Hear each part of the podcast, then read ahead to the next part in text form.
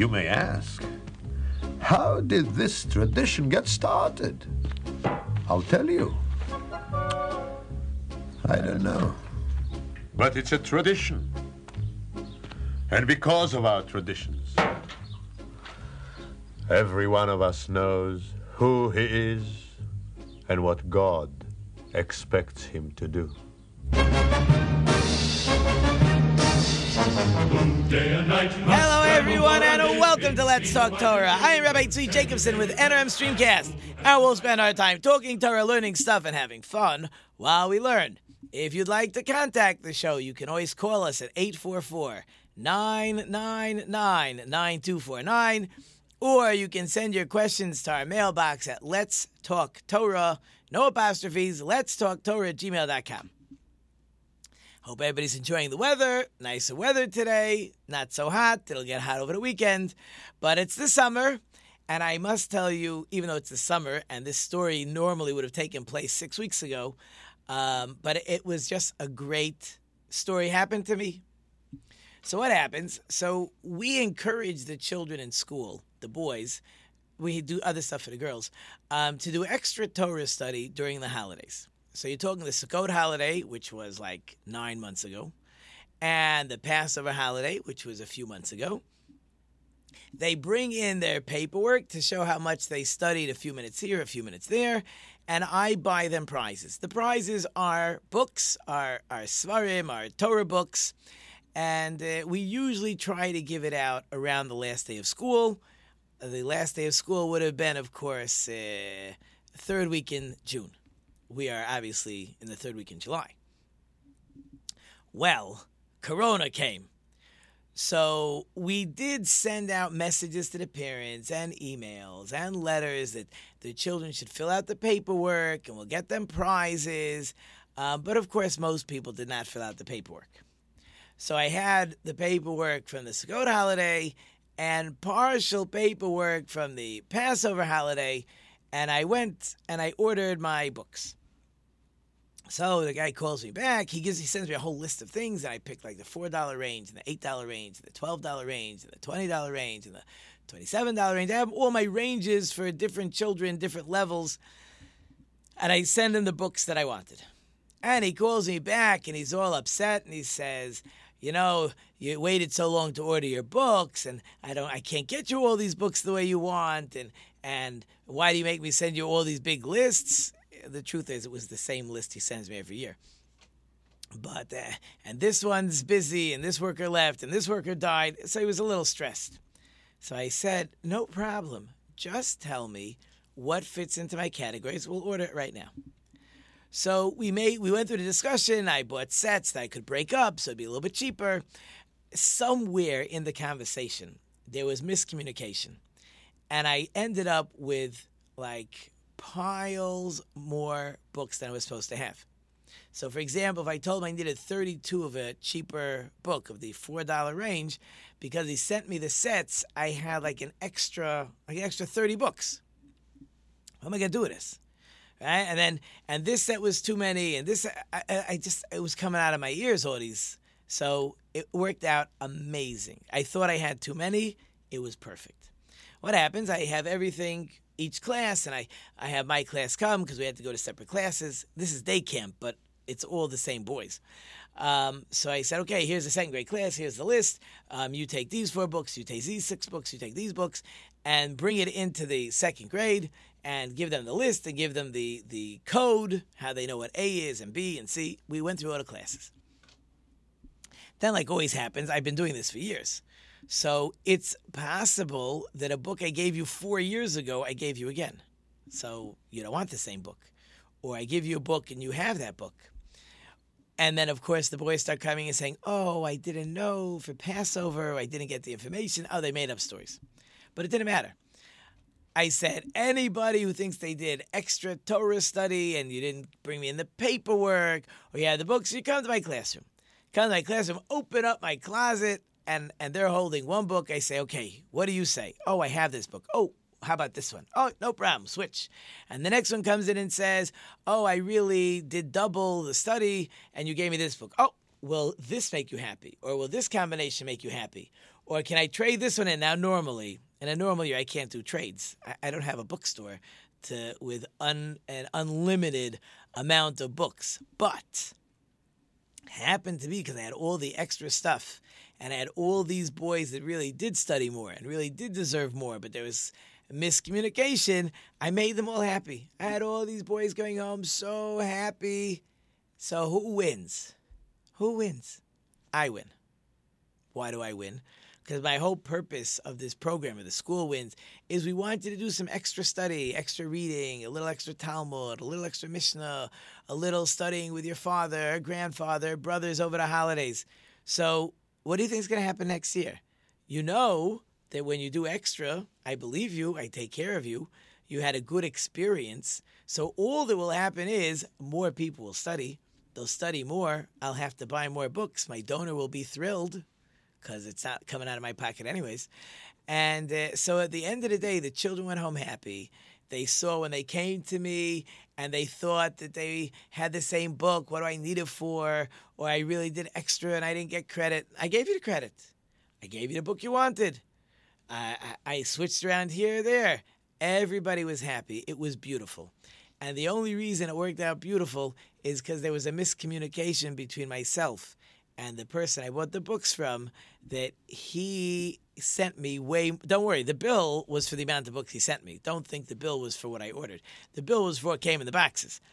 But it, it just worked out beautiful. It's not to say i don't have any extra in my closet. I always have a few extra in my closet. Here the problem was it was over it like flooded my closet like there was no room left. So it really worked out amazing really really amazing. Okay. So as i've told you before it's been our topic for the last couple weeks. Um, we are now in what's called the nine days, the nine days that lead up to the ninth of Av, to Tisha B'av, the saddest day on the Jewish calendar. As I told you, next Thursday is Tisha B'av. I will not be here. Oh, I don't work on Tisha B'av. I just sit and pray and read the poetry, and it's not really a working day. So I won't be here, but you can take what we what we learned today, and it'll uh, hopefully give you a little bit more feeling like what we've been trying to do the last couple weeks about what uh, Tisha B'av means. So first, we need to know it's the saddest day on the calendar because this is like a day that's been that God set up for tragedy. Um, we know the spies came back from spying land of Israel, and they told Moses and then the Jewish people, we can't conquer it. God's not strong enough. It's a crazy land. And they didn't follow the directions of spies. The Jewish people cry. God says, You cried for no reason. I'll give you a reason to cry. And this was the night of Tisha B'Av. Interesting, by the way, in the desert, part of the punishment was that that whole generation has to die before they go into the land of Israel. So what God does is, we're going to be in the desert for 40 years. So as everybody turns 60, they would die. They actually went into an open grave and uh, the night of Tisha B'Av, and if you didn't wake up the next morning, well, that meant your time was up. And this went on through the next 40 years, and as you reach the age of 60, that was the time that a person would die, till the generation was was a complete turnover. The first generation is gone. We have the new generation that either was born in the desert or was under 20 when they left Egypt. I would get ready to go into the land of Israel. And which, by the way, is almost like the getting ready for the next book, the book of uh, of Devarim, of Deuteronomy, which we'll try to talk about if I get there. So, what were the famous five tragedies? That was so interesting. I Googled it, and I get a Jerusalem Post article. Now, it happens to be a Mishnah, which I taught my class last week, and it was fascinating because the article talks about all the tragedies on Tisha B'av, but they skip a couple of them. Like they skip the ones that the Talmud brings down, and they brought down their own. I don't know what they were thinking. Maybe I do know what they were thinking. We'll decide. Here's the list. First of all, the first and second temple were destroyed. First and second temple, same day, on the ninth of Av, it was set on fire. It wasn't completely destroyed on the ninth of Av, but the beginning of the fire started. That's the the end. So first temple was destroyed. Second temple was destroyed. Um, the city of of Beitar was destroyed. Beitar was the stronghold of Bar Kokhba. We talked about him. Bar Kokhba was that general that a couple years after the destruction of the Second Temple, he raised up an army, uh, and he had a pretty powerful army. To join his army, you had to be so brave, you had to be willing to bite off your thumb.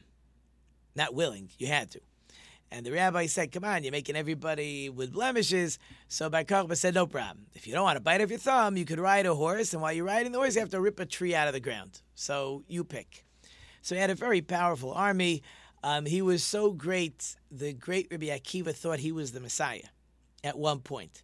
A few things happened. It became clear that he was not the Messiah, and they uh, they actually changed his name from Bar Kokhba, which means son of the star, to Bar Koziba, which means the faker or the liar. And uh, he lost on the battlefield. We've talked about that in the past. Um, he he said he made a prayer. He said, "God, I got my army here. Roman army is over there. Don't get involved, God. Just let my army take care of it, and uh, we'll do battle, and I'll win anyways because I'm a stronger army." And of course, he lost. So uh, I mean, it's interesting. You could take it any way you want. The Jerusalem Post um, did not mention the destruction of Beitar as one of the tragedies, perhaps because um, in in in modern Israel, Bar Kokhba is a very important person, even though he lost, and even though he caused more problems. But he was a warrior, so they like warriors. But really, really, he lost the battle. Right? He was not able to free us from Roman rule. Not only that, things got much much worse once he was defeated. Like always, when you start up with the with the uh, nation that's uh, that's occupying you. Um, if you don't win, it's just going to be worse. But since Bar Kokhba and Beitar is very important in modern Israel, they took that out as a tragedy, which is kind of strange because where are you getting your information from? You're getting it from the Talmud. So, but okay, that's probably a conversation for another day. Um, also, the the the the mountain with the temple on was plowed over, and again, we already talked about the spice. However, the Jerusalem Post does bring down a few other interesting things, tragic things that happened on this date, which is really amazing. Right? There's a whole year in the calendar, and these are major things. So, first of all, um, the decree for the expulsion from England was uh, late July of 1290, so we're thrown out of England. The expulsion from Spain in 1492 um, also took place. That was July 31st. Just to give you a little bit background, people get confused. They almost make it romantic. The already in the in the late 1300s, the Spanish were were forcing a lot of forced conversions on the Jewish people, and what happened was that it was it was all political. It was all uh, money motivated. The Spaniards didn't like that the Jews were getting all these uh, important positions, so they made laws. Only Christians can have these positions. Okay, so a lot of Jews converted. I'll be a Christian. So they still didn't like it because we didn't gain anything. We wanted to take the jobs for ourselves. The Jews now called themselves Christians, so they still got the jobs. So they got into what's called pure blood, only pure blood, and then they started the Inquisition. The idea of the Inquisition was if you said you were a Christian, but in secret you were a Jew, that came with a death penalty. But if you were a practicing Jew, then that's not what the Inquisition was for. The whole Inquisition was just to root out the people pretending to be Catholics that are, are Christian. But you should know that really a lot of these Jews really did. They, they weren't Jewish. They didn't do anything Jewish, nothing Jewish about them. They barely knew they were Jewish. But the Spaniards didn't want them to to take over. If you weren't pure Spanish blood, we don't want you. So very interesting. But the bottom line is in 1492, um, they said all Jews, if you are either you're going to convert or you got to leave the country. So that expulsion took place in 1492. So that happened on Tisha B'av. Um, World War One actually began August 1st, 1914, when Germany declares war on Russia. Uh, the Treblinka, the concentration camp, um, actually began operation. That was July 23rd of 1942 it was almost at the same time that the the the deportations from the Warsaw Ghetto started. Then, look, lots of things happen on a lot of days of the calendar, but this is just one of those days, and it is important to recognize that the and it says this in the poetry of Tisha. At the end of the day, all Jewish suffering throughout the millennia, throughout the exile, all goes back to the destruction of the temple. We the second temple was destroyed. We were exiled. Every single tragedy, everything that's happened to the Jewish people, really all goes back to the destruction of the temple. So it's all the same crying. Doesn't mean we don't have poetry about the Holocaust. Doesn't mean we don't have poetry about the Crusades. Again, another example of uh, something that historically has become very romantic. The Crusades were very bad for the Jews because as those crusading armies went through Europe, they wiped out Jewish areas, they forced conversions, they were not good. They were very, very trying times. That's also in the poetry. So, but but we need to recognize that our greatest tragedy is the loss of the temple, and everything else is just following along that tragedy, it's like a continuation of the tragedy. The only problem is that we're two thousand years removed from that, so it's so hard for so many of us to relate to what we lost. But if we, again, we talked about it last week, and it's always worth continuing to talk about um, if we pay attention to what we to what we really lost, then that will help us understand all the tragedies. A- and that is that. Um, so we we talked about last week how we were when there was a temple, we were embraced by God. God embraced us. You felt God's presence. You felt God's love. You felt God's connection. And with the destruction of the temple, that was all gone. We lost that connection. We lost that embrace. We lost that that feeling close to God. So really, really, really, the message of Tisha B'av is, I miss you, God. I miss you. Yes, I can pray, and I can pray three times a day, and I can study your Torah, and I know it's your words, and I can do your commands, and I can feel good to be Jewish. All good and true. But at the end of the day, I do not have that connection with God that they had. I, it's a very low level connection. The connection spiritually they were able to have when there was a temple was unfortunately something we can't even relate to because we're so, so far removed from it. So we can talk about it, we can try to feel it, and we can cry about it. But the bottom line is that I'm saying on Tisha B'Av, God, I miss you. Please take me home. Please bring me back. Now, I say bring me home. So move to Israel. Even in Israel today, as wonderful as Israel is, and whatever feeling people want to say they have, there is unfortunately no temple. Yes, there is a low level of God's presence by the Western Wall and on the Temple Mount, which is why we can't walk there. But at the end of the day, that presence of God, that spirituality, that connection that we once had does not exist today. You can live in Detroit, you can live in New York, you can live in Lakewood, you can live in Jerusalem, you can live in Tel Aviv, you can live in Bnei Brak, you can live wherever you want. You do not have that connection with God. It doesn't exist.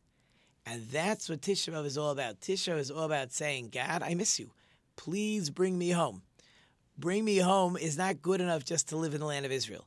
Bring me home means, God, I want your presence back. I want your temple back. I want the service back. I want to be able to have that spiritual connection. That's what I'm missing. That's what I want. And that's what the day of Tisha is all about. So we act like mourners. We sit on the floor. We don't wear leather shoes.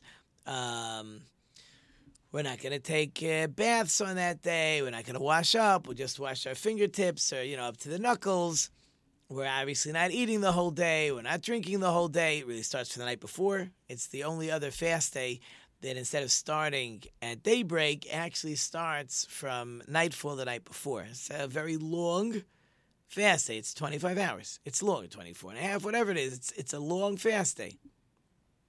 We don't even study regular Torah study because it says Torah study makes us glad. Even regular Torah study we can't have, but there's enough things to study stuff from Jeremiah, stuff from Job, certain parts of the Talmud that talk about the destruction of the temple or the, the rules and regulations of mourning, that stuff is all is all legal. Um, but otherwise, um, it's a different kind of day. And again, people say the poetry for hours and hours in the morning. People like to read Holocaust books, things to to help us recognize we've done we've had a lot of suffering in our history.